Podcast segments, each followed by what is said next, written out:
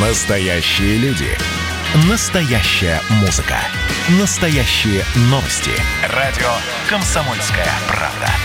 Радио про настоящее. 97,2 FM.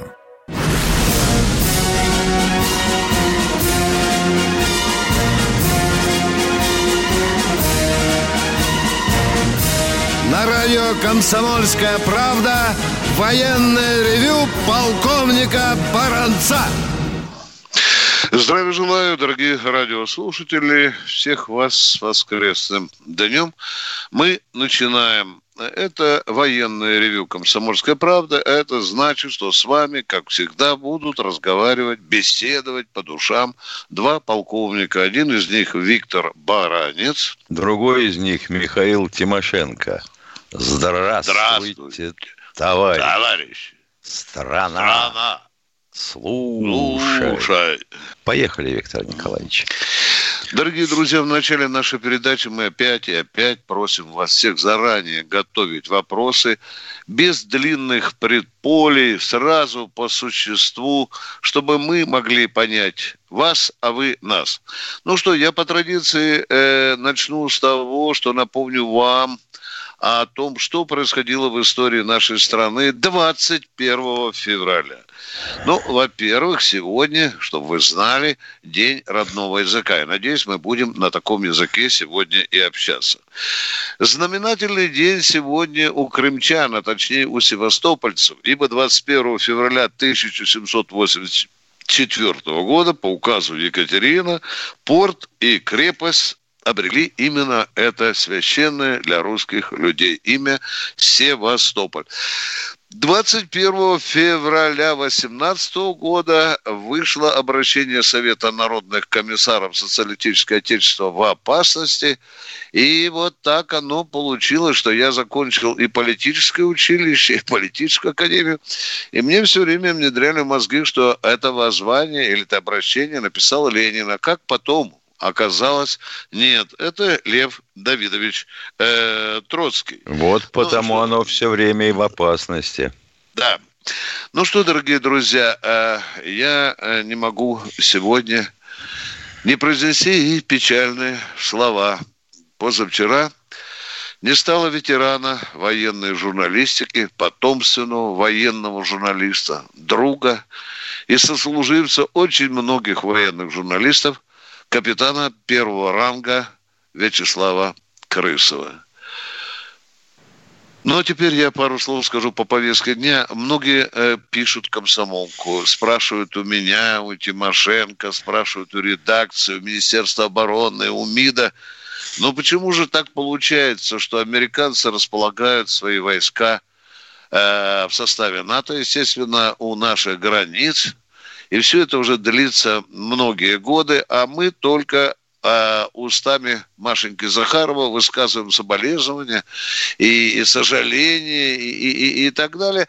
Почему мы не делаем ответные шаги? Но один из таких вопросов мы с Михаилом Тимошенко уже 100 раз обсуждали. Ну, надо научиться вроде бы. Не будем учить Кремль, МИД и Минобороны ответным шагам. Но мне кажется, на мой взгляд, мне думается, по-моему, было бы неплохо хотя бы небольшие военные базы, хорошо, не базы, объекты разместить на Кубе и в Венесуэле. Я еще раз повторяю, по-моему, в прошлом году всего лишь 100 советников российских прилетели в Венесуэлу для помощи в строительстве венесуэльской армии, как в Белом доме и в Пентагоне ведрами стали пить валидол и орать на весь мир об агрессивности России. Вот им у нас там вот под нашим западным границам. Уже скоро американские «Абрамсы», может быть, чесать свои стволы будут, а золотые купола Пскова. Это им почему-то можно, а мы почему-то молчим. Да, заканчивая свой спич, скажу, да, дорогие друзья, я на самых больших верхах задавал в лоб этот вопрос. Ответ всегда звучит так. Виктор Николаевич, это большая политика. Нас и так уже обложили санкциями, нас и так уже постоянно называют агрессорами. нас опять будут пугать нами мир российской агрессии. Так что, ну, давайте потерпим, давайте подождем, дождемся лучших времен, чтобы не повторился кто? Карибский кризис 1962 года. Но никто не призывает ядерные ракеты тащить на Кубу, Венесуэлу. Туда хотя бы поставили парочку Искандеров, парочку Лачонов с калибрами, они там достанут до Соединенных Штатов Америки. Ну, вот такой я ястреб. Но, дорогие друзья, вопрос действительно есть. Почему мы не реагируем, я пока не знаю. Ну, сейчас ждут Байдена. Вроде бы хотят, чтобы этот шахматист показал свои первые шаги. Ну да, он показал. Он подписал СНВ-3, сказал... Согласился, но через полтора часа, еще не успев нагреть задницей свое президентское кресло, он назвал Россию врагом. Хопа-ба, как страшно. А мы партнером. Нас все равно будут называть врагом. Все равно. Да. Хотел бы отметить, что пресловутый Карибский кризис, который у нас подается как непродуманный шаг Никиты Сергеевича, однако дал очень большой положительный результат. После этого они, сукины дети, начали с нами считаться совсем иначе. И ракетки убрали, да, Миш? Да, ракетки из Турции убрали, да. Хотя и не афишировали, естественно, потому что как же это вот какие-то русские тут Великую Америку пришли, да. Мы тут вот сразу и обосра. Ой, извините. Да. Но с врагом все равно будут считать. Американцев почему-то не считают врагами, как мы говорим. А они нас считают, мы все стесняемся, да? А мы все стесняемся. Партнеры, коллеги. Напомню, что на Кубе в советское время, помимо Лурдеса, стояла бригада подводных лодок. У нас был постоянный аэродром, с которого летали туполевские машины-разведчики РЦ-95. Чем это плохо? Да, вот и я тоже, Миша, задаюсь таким же миллионов долларов было жаль, как удавиться, да? А сколько их крадут у нас ежемесячно, мама дорогая, какие там 8 миллионов? Это же, Миша, при Квашнине убедили Кремль, начальника Генштаба. Я же помню хорошо, что он сказал, мы сильно сэкономим, Владимир Владимирович. Да. Очень сильно сэкономим. Да. И с камра не уйти. Да, а мы целый Черноморский флот свой за 100 миллионов долларов содержали. Правда, мы рассчитывались не живыми деньгами, а газом. Ну ладно, дорогие друзья, что у кого на душе, на слуху? Тут, конечно, опрос по поводу возвращения памятника Дзержинского на Лубянскую площадь. Может, у вас есть другие вопросы? Готовьте, пожалуйста. Как сумеем... вернуть можно. А вот вернут ли они то ВЧК и НКВД, которое было... по кадровому составу. Это большой вопрос. Потому что сколько там миллиардов-то нашли у этого полковника Черкалина? Ой, много, Миша. Говорят, что в КамАЗ не помещался. Вот так вот. Ну что, поговорим с народом, Миша? Да. Давай, кто у нас? Москва вроде бы первая. Здравствуйте, москвич дорогой. Задавайте вопрос. Григорий, здравствуйте. Доброе утро. Будьте добры, скажите, пожалуйста, вот приближается праздник. В столице будут какие-то мероприятия? Кремлевский концерт, кроме салюта, что-то будет? Еще? Нет, спасибо, дорогой мой человек, отвечаю вам. Торжественный концерт уже проведен, но в честь, естественно, Дня защитника Отечества, но уже проведен не в Кремле, а проведен, по-моему, в Центральном театре Российской армии. Ответ закончил. У вас еще есть вопросы? И что, неужели никто не уронит официальную слезу? А? Никто ритуальные цветочки куда-нибудь не отнесет? Не, это было. Я имею в виду, он спрашивает массовое мероприятие. Ну, вот одно из них состоялось. Если массовое, там можно будет носить портрет Сталина? Ну, ты даешь, конечно. Ну что, это уже вопрос от полковника Тимошенко. Видите, какие непростые вопросы у нас с Михаилом иногда... Миша, твой тезка Кемерово. Да, Михаил. Здравствуйте, Михаил из Кемерово. Слушаем вас. Здорово, желаю, товарищи полковники. Наступающим праздником вас, днем защитник Отечества. Желаем вам крепкого сибирского здоровья, кавказское долголетие. Вопрос первый. Скажите, пожалуйста, вот я смотрю телевизор 60 минут, воскресный вечер, дальше Навальный. Я бывший офицер, работаем мы молодежами. Я рассказываю, чтобы не ходили на митинг. Ну, конечно, потом объясняем. У нас практически никто не входит, только дебиля, может быть, идти, с ума выжившие. И вот понимаете, вот это Навальный рейтинг поднимается. Я вам в прошлый раз сказал, прекращать надо вот 60 миллионов. Там же десятки миллионов они получают. Наша государственная машина вчистую проигрывает информационную войну с Навальным. Но как же так можно? У нас нет органа, мы живем не в тоталитарном обществе, нет органа, который бы из Кремля управлял информационными процессами. Нет. Наше информационное поле разодрано и отдано противникам государства на растерзание. Вот потому мы это и получаем. С молодежью работают не учителя, не партийные, не комсомольская организация. С молодежью работают улицы во главе с Навальным. А которые... учителя они вообще никто... Да. Они предоставляют услуги. Услуги, да.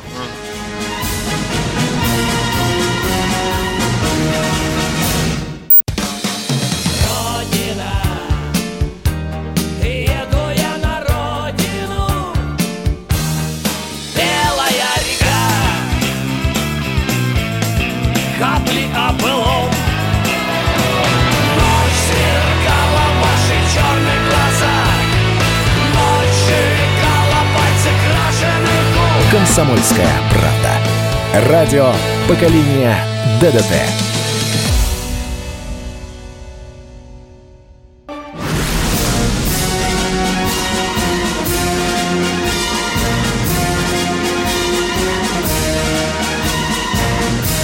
На радио Комсомольская правда военное ревю полковника Баранца. На ваши вопросы, дорогие радиослушатели, отвечает и полковник Михаил Тимошенко. Привыкайте к этому, что мы работаем здесь вдвоем. А у нас в эфире, по-моему, Максим, да? Александр из Казани. Здравствуйте, Александр. Здравствуйте, Александр. У меня вопрос на тему Отечественной войны. Дорогие полковники, а известно ли вам, что кричали немцы, когда шли в атаку? Как по фильмам известно, наши войска кричали «Ура!» за Сталина, за Родину. А что кричали немцы? Но мы с Тимошенко не воевали, к счастью, и не в Красной армии, не в гитлеровской.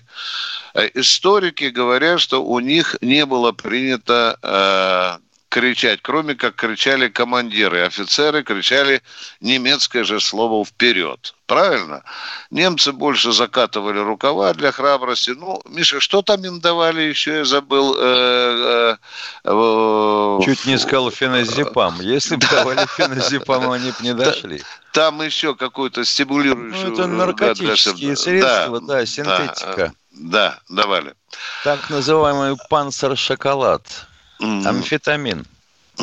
Ну, почти во всех мемуарах окопников немецких говорилось только одно, что их в задницу подгоняли командиры. Вперед, вперед, вперед. Ну, вот вообще говоря, по боевому уставу командир роты тоже должен идти не впереди, а позади атакующей цели. Ну да, размахивать револьвером. Да.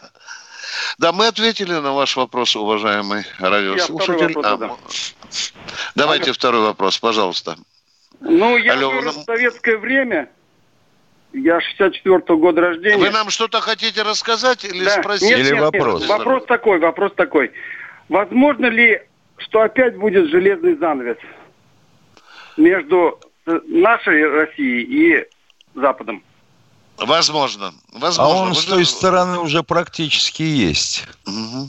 Ну и вы видите, Миша, Лавров же заявил, по поводу разрыва отношений, Затем и другие наши европейские дипломаты говорят, да, что вполне возможен разрыв с Европой, но не по нашей вине, потому что там уже над нашей Россией родной, там в Европейском парламенте издеваются, извините, как над пьяной коровой, куда только не шпиняют, за что только не дергают.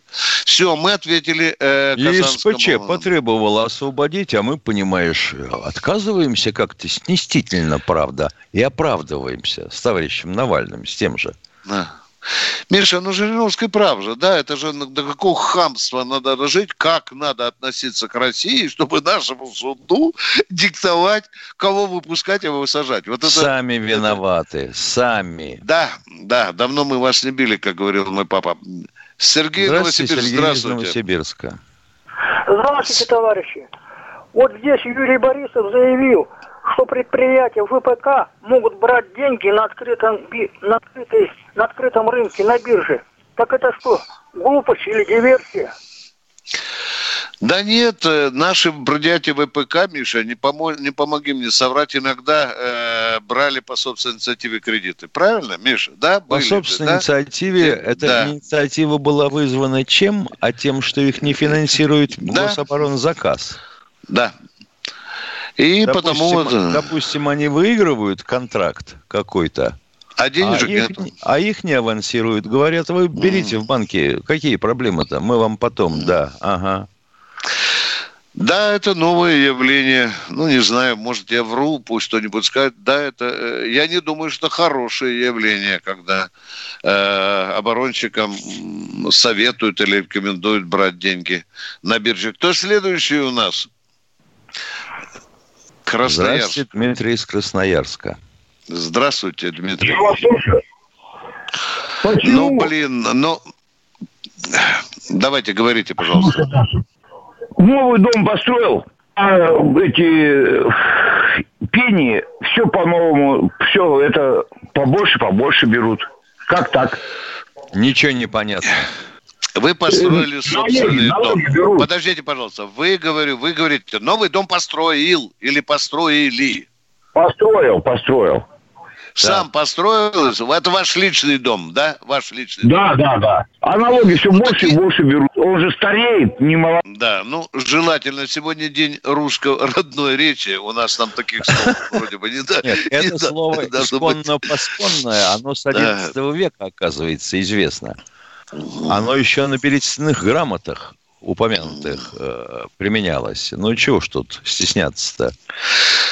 Уважаемый радиослушатель, почему налоги должны быть меньше? Если вы забабахали здоровенный дом, значит, вы будете платить с этого налог, как на недвижимость. Но в чем проблема-то? Алексей, Москва. Здравствуйте. Здравствуйте, товарищи офицеры. Почему государственные служащие платят подоходный налог? Им выдает государство зарплату, жалования, и с этих денег берет подоходный налог, который возвращается в казну государства. То есть деньги ходят по кругу у государства. Этого никто не может объяснить. В советское время так не было. Ну, допустим, с тех же военнослужащих с денежного довольствия налоги не взимались. Но я отвечу, может быть, еще круче. Когда экономикой рулят бездари, то вместо того, чтобы эта экономика позволяла снижать налоги, да, и вот такие вещи не устраивать, эти бездари сдирают шкуру с граждан Российской Федерации. Это компенсация той экономической бездарности, которую порождают мальчики в правительстве, в экономическом блоке, которые не то что там заводом, отраслью, они бригадой никогда не рулили. Все, держите меня трое, поехали. Что следующее? Каким образом может получаться так, что экономика снижается, а банковский сектор показывает больший плюс? Ну. Это вот как раз, Миша, этот центр этой проблемы ты обнажил. Виктор из Новосибирска у нас, Миш. Да, здравствуйте, Виктор из Новосибирска. Здравствуйте. Здравствуйте. Значит, мне 76 лет. Я захватил несколько, эпох, и социализм, и перестройку. Мы про это знаем. Не пугайте нас возрастом. Мы недалеко разъехались с вами. Веселое время Ельцина, когда был полный развал. Вопрос, пожалуйста. Сначала я хочу прокомментировать предыдущий, вопрос. Там человек говорил, что кричали за Сталина, за Родину, когда выскакивали в атаку.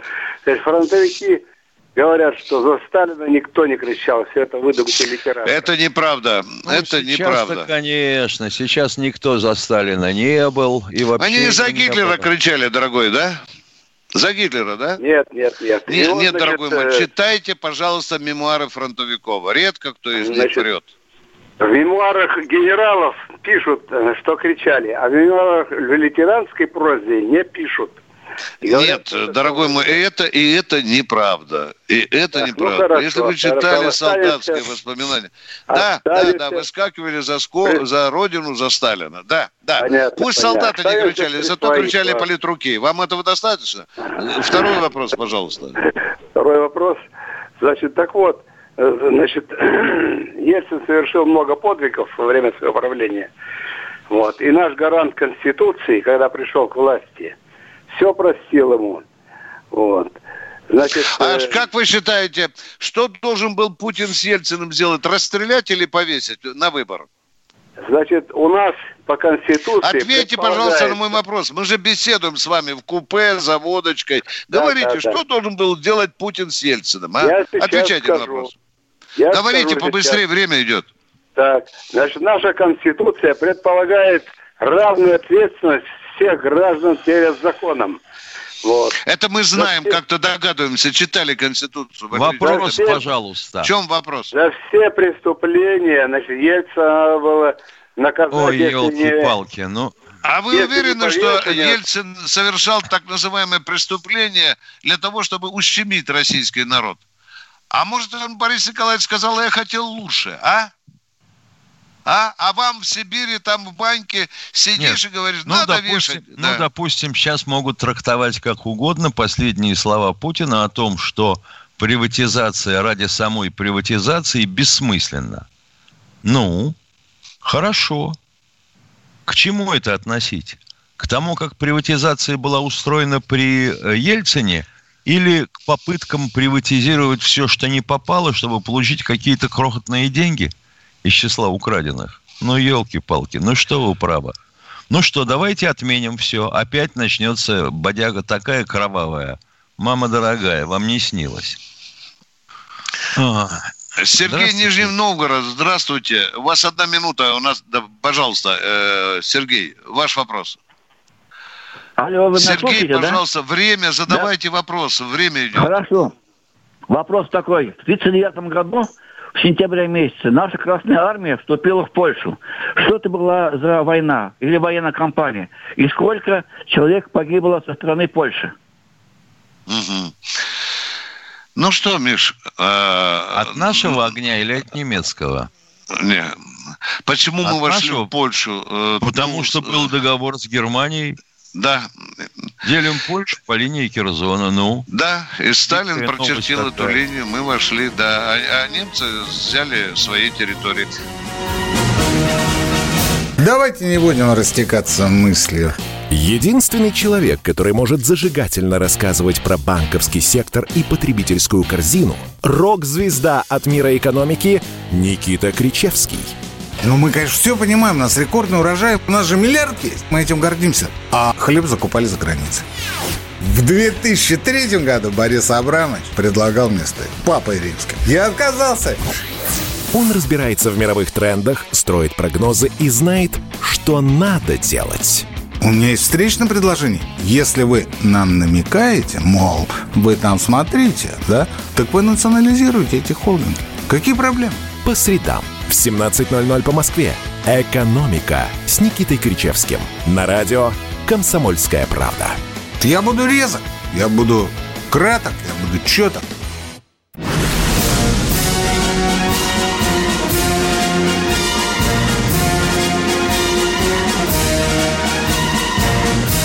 На радио «Комсомольская правда» военное ревю полковника Баранца. Здесь 2 полковника, дорогие радиослушатели. Один из них Михаил Тимошенко, а второй Виктор Баранец. А мы хотим слышать ваши голоса. Александр из Хабаровска. Здравствуйте, привет. Александр. Александр, Хабаровск, пожалуйста, давайте отключать сразу и нового человека. Здравия желаю, товарищ полковник. Здравия желаю. Подскажите, пожалуйста, хотелось бы услышать ваше мнение по поводу статьи Конституции, которая гласит о запрете любой идеологии в нашем государстве. Спасибо. Это большой недостаток нашей Конституции, если вас интересует мое личное мнение. У России должна быть своя идеология. А вот то, что мы живем без идеологии, это, знаете, как верующие живут без религии.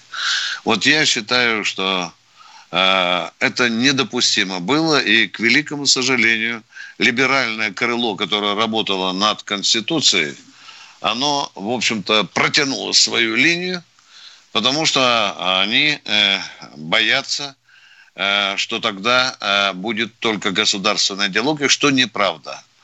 Я думаю, что в Конституции, если было записано, приветствуется любая идеологическая платформа или позиция, которая работает во имя государства, дорогой мой человек. Любые сословия, любые конфессии, если они не разрушают государство, помогают ему созидать, это нормальная идеология. Миша, я заговорился. А что тут можно сказать? Так оно и есть. Ну, нельзя нам, дорогие друзья, я считаю, это гигантская пробоина в нашей Конституции. Вот отсюда и неуправляемое информационное поле России, на котором которое все больше зарастает либеральным бурьяном. Кто следующий, пожалуйста? Здравствуйте, Михаил из Нижнего Новгорода. Вечер Михаилов. Здравия желаю, товарищ полковник. Вопрос такой. Славные времена Брежнева и Хрущева шло строительство домов. Сейчас 80% всего построено относится к Брежневке и Хрущевке. Отрицать не надо. И они выделяли Министерству обороны квартиры. Не они, конечно, выделяли. 10% в каждом доме отдавалось Министерству обороны. Так точно. А сейчас бесплатно давалось. Скажите, а сейчас есть такое определение, что застройщик обязан 5%? Нет. А почему? Нет. А почему? Сейчас застройщику в жопу не надо защищать. Дорогой мой человек. Но мы же страна миролюбивая. Мы же целуемся в десны с Европой и со всем, с кем только можем. Может, он даже эти десны 10 лет зубной щеткой не трогал. Дорогой мой человек, сейчас новые правила. Во-первых, Министерство обороны обеспечивает отслужившего определенные сроки жильем. Вы это знаете или нет? Человек, прослуживший, по-моему, 10 лет, уже становится участником ипотеки. Он служит, да. А деньги ему уже капают на ипотечный счет. На ипотечный счет. И есть еще и другие средства, потому что за последние 8 лет жилищная проблема в российской армии продвинулась достаточно серьезно. Конечно, еще до ее решения очень-очень долго, но бездомные офицеры потихонечку, в кавычках, конечно, исчезают. Ответ закончил. Кто следующий? Николай, Москва, Миша. Здравствуйте, Николай из Москвы. Добрый день, товарищи полковники. Добрый день. Позвольте вас поздравить с наступающим праздником 23 февраля. Пожелать вам здоровья, самое главное. Самое главное, я так думаю, отмена нашего коэффициента, понижающего 0,54. И чтобы у нас и пенсии прибавилось, и было все хорошо. Это первое. Во-вторых, позвольте вопросик задать. Чтобы ее еще и индексировали на 2%. Индексировать. Потому что по закону положено 12 года индексировать. Обещает каждый год и кидает. И отслужив 30 лет, получает, как говорится, 30 тысяч. Извините, это тяжело, конечно. Если этот лопоухий отставник еще пошел на гражданскую работу, то почему-то от пенсии только огрызочки выплачивают от гражданской. Ладно. Позвольте, пожалуйста, вопрос задать. Надеюсь, он не является секретным. Кто секретным является? Вопрос я просто задал. Вопрос позвольте задать. Вы знаете, что наша академия Жуковского, Гагарина, РСН были выведены из Москвы. Вы не могли сказать, с чем это связано? Потому что академии с материально хорошей базой были выброшены практически в поле. Вы можете пояснить? Потому что я сам с академией Жуковского, будем так это говорить, бывший знаю, это делалось под обидно, флагом... что выбросили в Воронеж. Да. Это делалось под флагом демилитаризации. Как же, тут каждый второй на улице... А то, что хорошая база оставили в Москве, и все профессора умные остались в Москве, А какую там... школу, да, мы потеряли, да. Я один маленький аспект. Тут коммерческая была при Сердюкове жилка просматривалась. Вот за те здания, которые освободили нашей академии, Москва обещала Министерству обороны, ну, по меньшей мере, в одном случае 180 квартир. Говорят, только половину дали и забыли. Тут поверьте, были сделки. Поверьте, неправда. Я вам по Жуковски скажу, все это вранье. Часть отдали там коммерсантам в академию, автопарк стоит пустой. А я вам это что самое... говорю, дорогой мой человек. Все брошено. Что все брошено, за вранье? Если ваши здания отдали коммерсантам, это что? Просто так? Без денег отдали? Просто заселяйтесь и все? Какое же вранье? Кто сейчас в здании Жуковки сейчас квартирует? Сидит. Вы знаете? Да. А? Кто? Неправда. Молчев. Вот ими отдали, дорогой мой человек. А потому начиналось... что был такой размен. А начиналось... Нет, хорошо, а вот при Путине сейчас... Нет, подождите, что значит Академию Русен перевели в Балашиху. Зачем? Такая база тоже хорошая. Вот обидно, а материальную базу мы теряем. Что Академия РВСН тесно была на прежнем месте. Вы должны это тоже знать прекрасно. Знаете, где она дислоцировалась? Ракета в подвал не влезала. Да.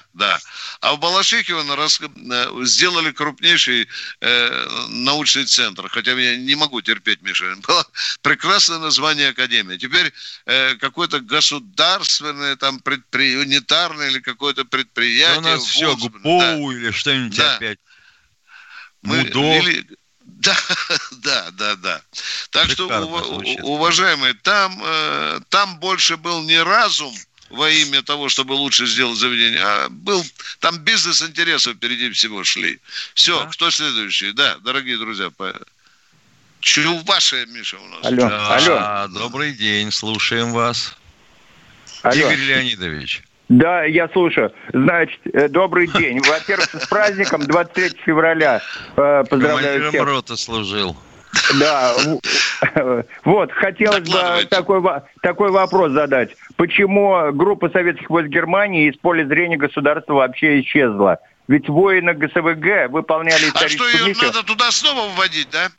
Нет, вы не об этом. Просто-напросто все воинские подразделения с праздниками поздравляют, а про ГСВГ всегда забывается. Вот. Я не в том, что выводить, я не об этом. Просто воины ГСВГ остались как бы в стране, незамеченными, понимаете? Непонятный вопрос, абсолютно непонятный вопрос. А как их поздравлять, воинов ГСВГ, когда ГСВГ нету?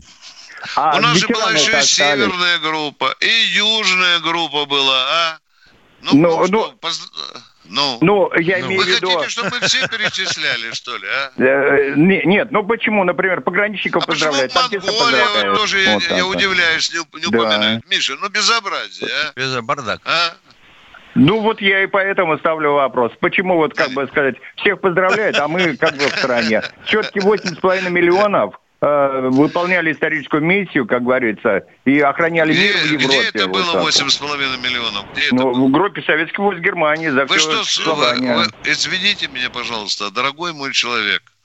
Я там тоже служил. Там никогда не было... Хотите знать точную цифру, да? Хотите знать? Докладываю вам. 500 тысяч человек. Да. 500 тысяч человек и 23 дивизии. Все. Никогда 8 миллионов не было. Вы с чем-то перепутали. Я допускаю, допустим, что через ГСВГ прошло. Это да. Надо и говорить. Это тут я согласен, конечно. Кто следующий, Денис, у нас на проводе? Энгельс Владимир Михайлович из Энгельса.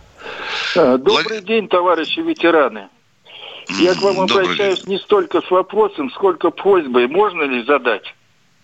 Да, конечно. А мы не запрещаем.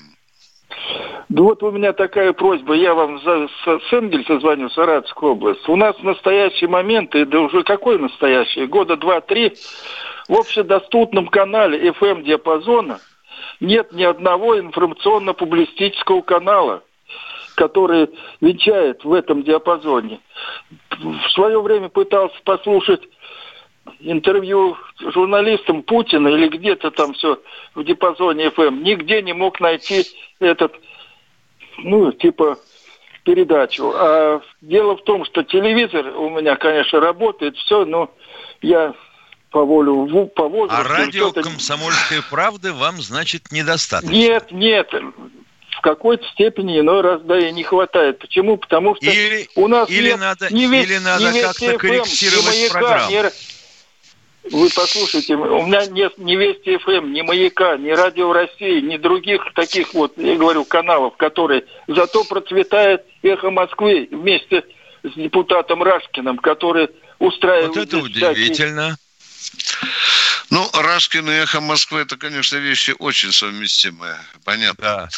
Миша, но то, что получается, целая область не накрыта таким плотным государственным информационным... Ну, а что ты хочешь, значит? Мы стали переходить сначала на FM-частоты, а теперь еще на цифровые каналы в том же FM. Вот у людей их и нету. Перерыв, дорогие друзья. Он будет коротеньким. Не переключайтесь. Продолжим наш разговор.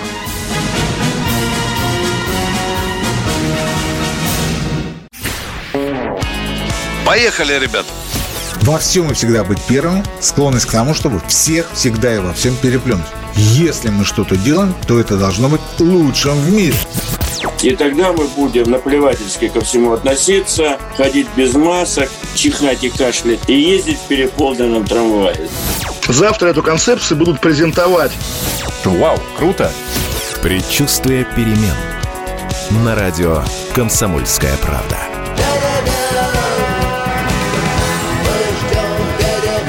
Генерал таким свинцовым взглядом посмотрел на меня и сказал: «Виктор, у вас идиоты есть в России?» Я говорю: «Есть». Так вот они есть и у нас. Переживем.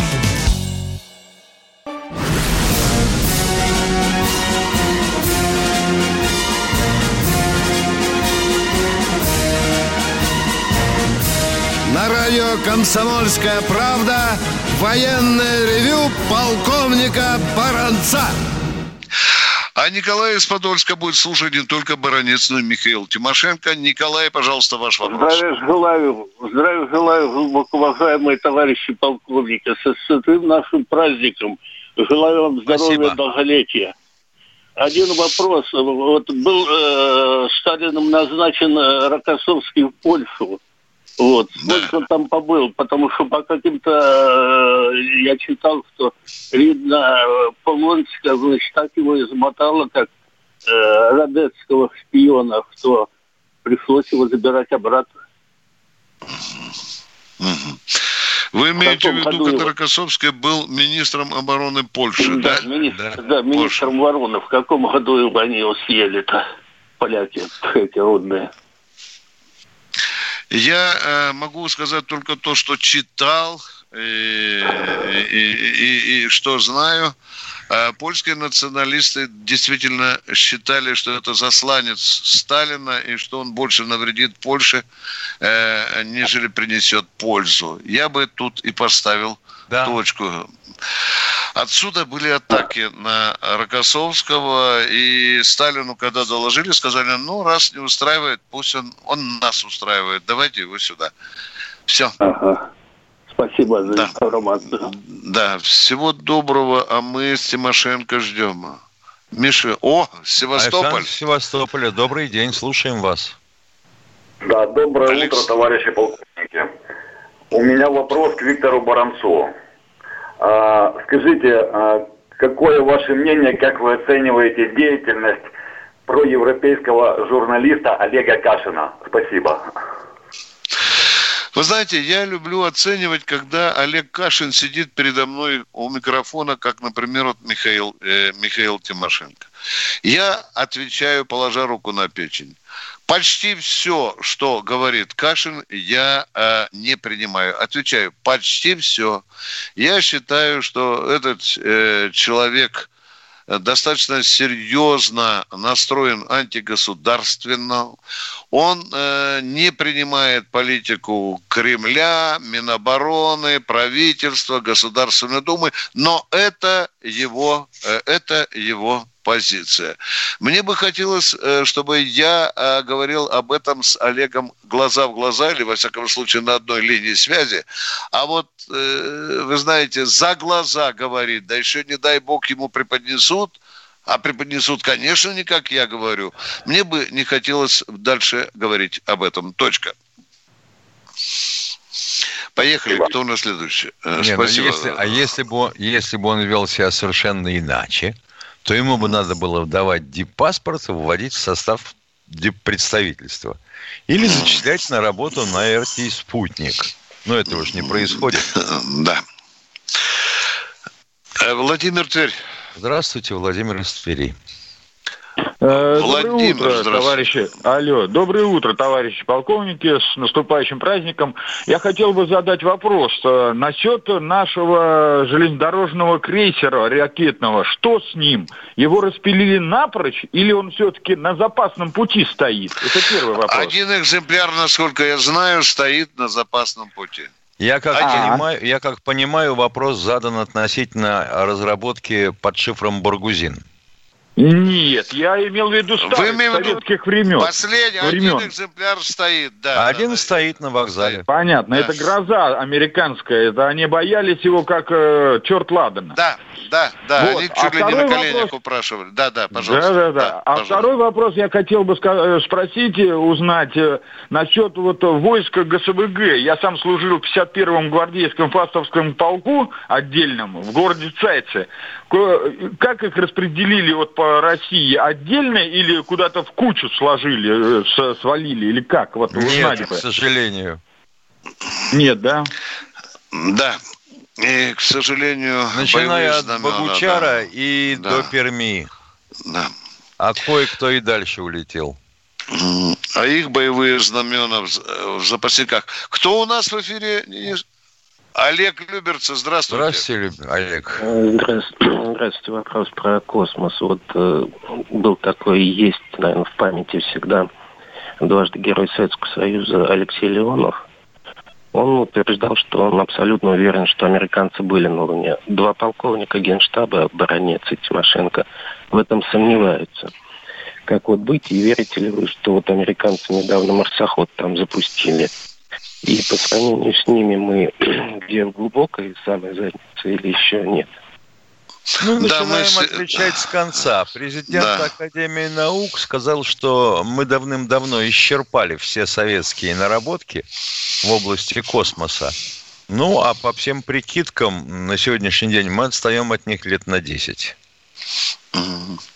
Но если вас интересует мое мнение, Баранец, я по-прежнему остаюсь на своей позиции. Я не верю. А логика моя проста, как лапать, как черенок саперной лопатки. Если вы побывали на Луне, то почему же после этого второго и третьего раза не было, а? Вас это не настораживает? Но это потом, само собой. А потом эта телепередача, если вы посмотрите, могла приниматься только на территории Соединенных Штатов. Угу. Только. И Миша, двумя станциями. Миша, а помнишь этот забавный эпизод, когда американский флаг получится на ветру на лунной поверхности? Да? Сквозняк там был. Да. Вот это. Сергей, Москва, здравствуйте. Сергей, Москва. Здравствуйте. Здравствуйте. Можно ли верить военному эксперту Лианкову, что ракета «Авангард» имеет скорость 20 скоростей звука? Достаточно авторитетный. Я не очень понимаю, а в чем проблема-то? И не только ракета «Авангард» имеет такую скорость. Любая ракета, чья скорость меньше первой космической скорости, может иметь примерно такую скорость. И боевые блоки «Сатаны» имели такую скорость. Да, и вице-премьер Борисов, вы помните, назвал сенсационную цифру. Он назвал цифру 27 махов. На одном из этапов эксперимента. Это почти первая космическая скорость. Почти. Знаете, верить, не верить, это у каждого индивидуально. Дорогие друзья, мы прощаемся с вами до завтра. Баранец, Тимошенко выйдут завтра в 8 часов утра. Готовьте свои вопросы, слушайте радио «Комсомольская правда». Всего вам доброго. До свидания. Большое всем спасибо.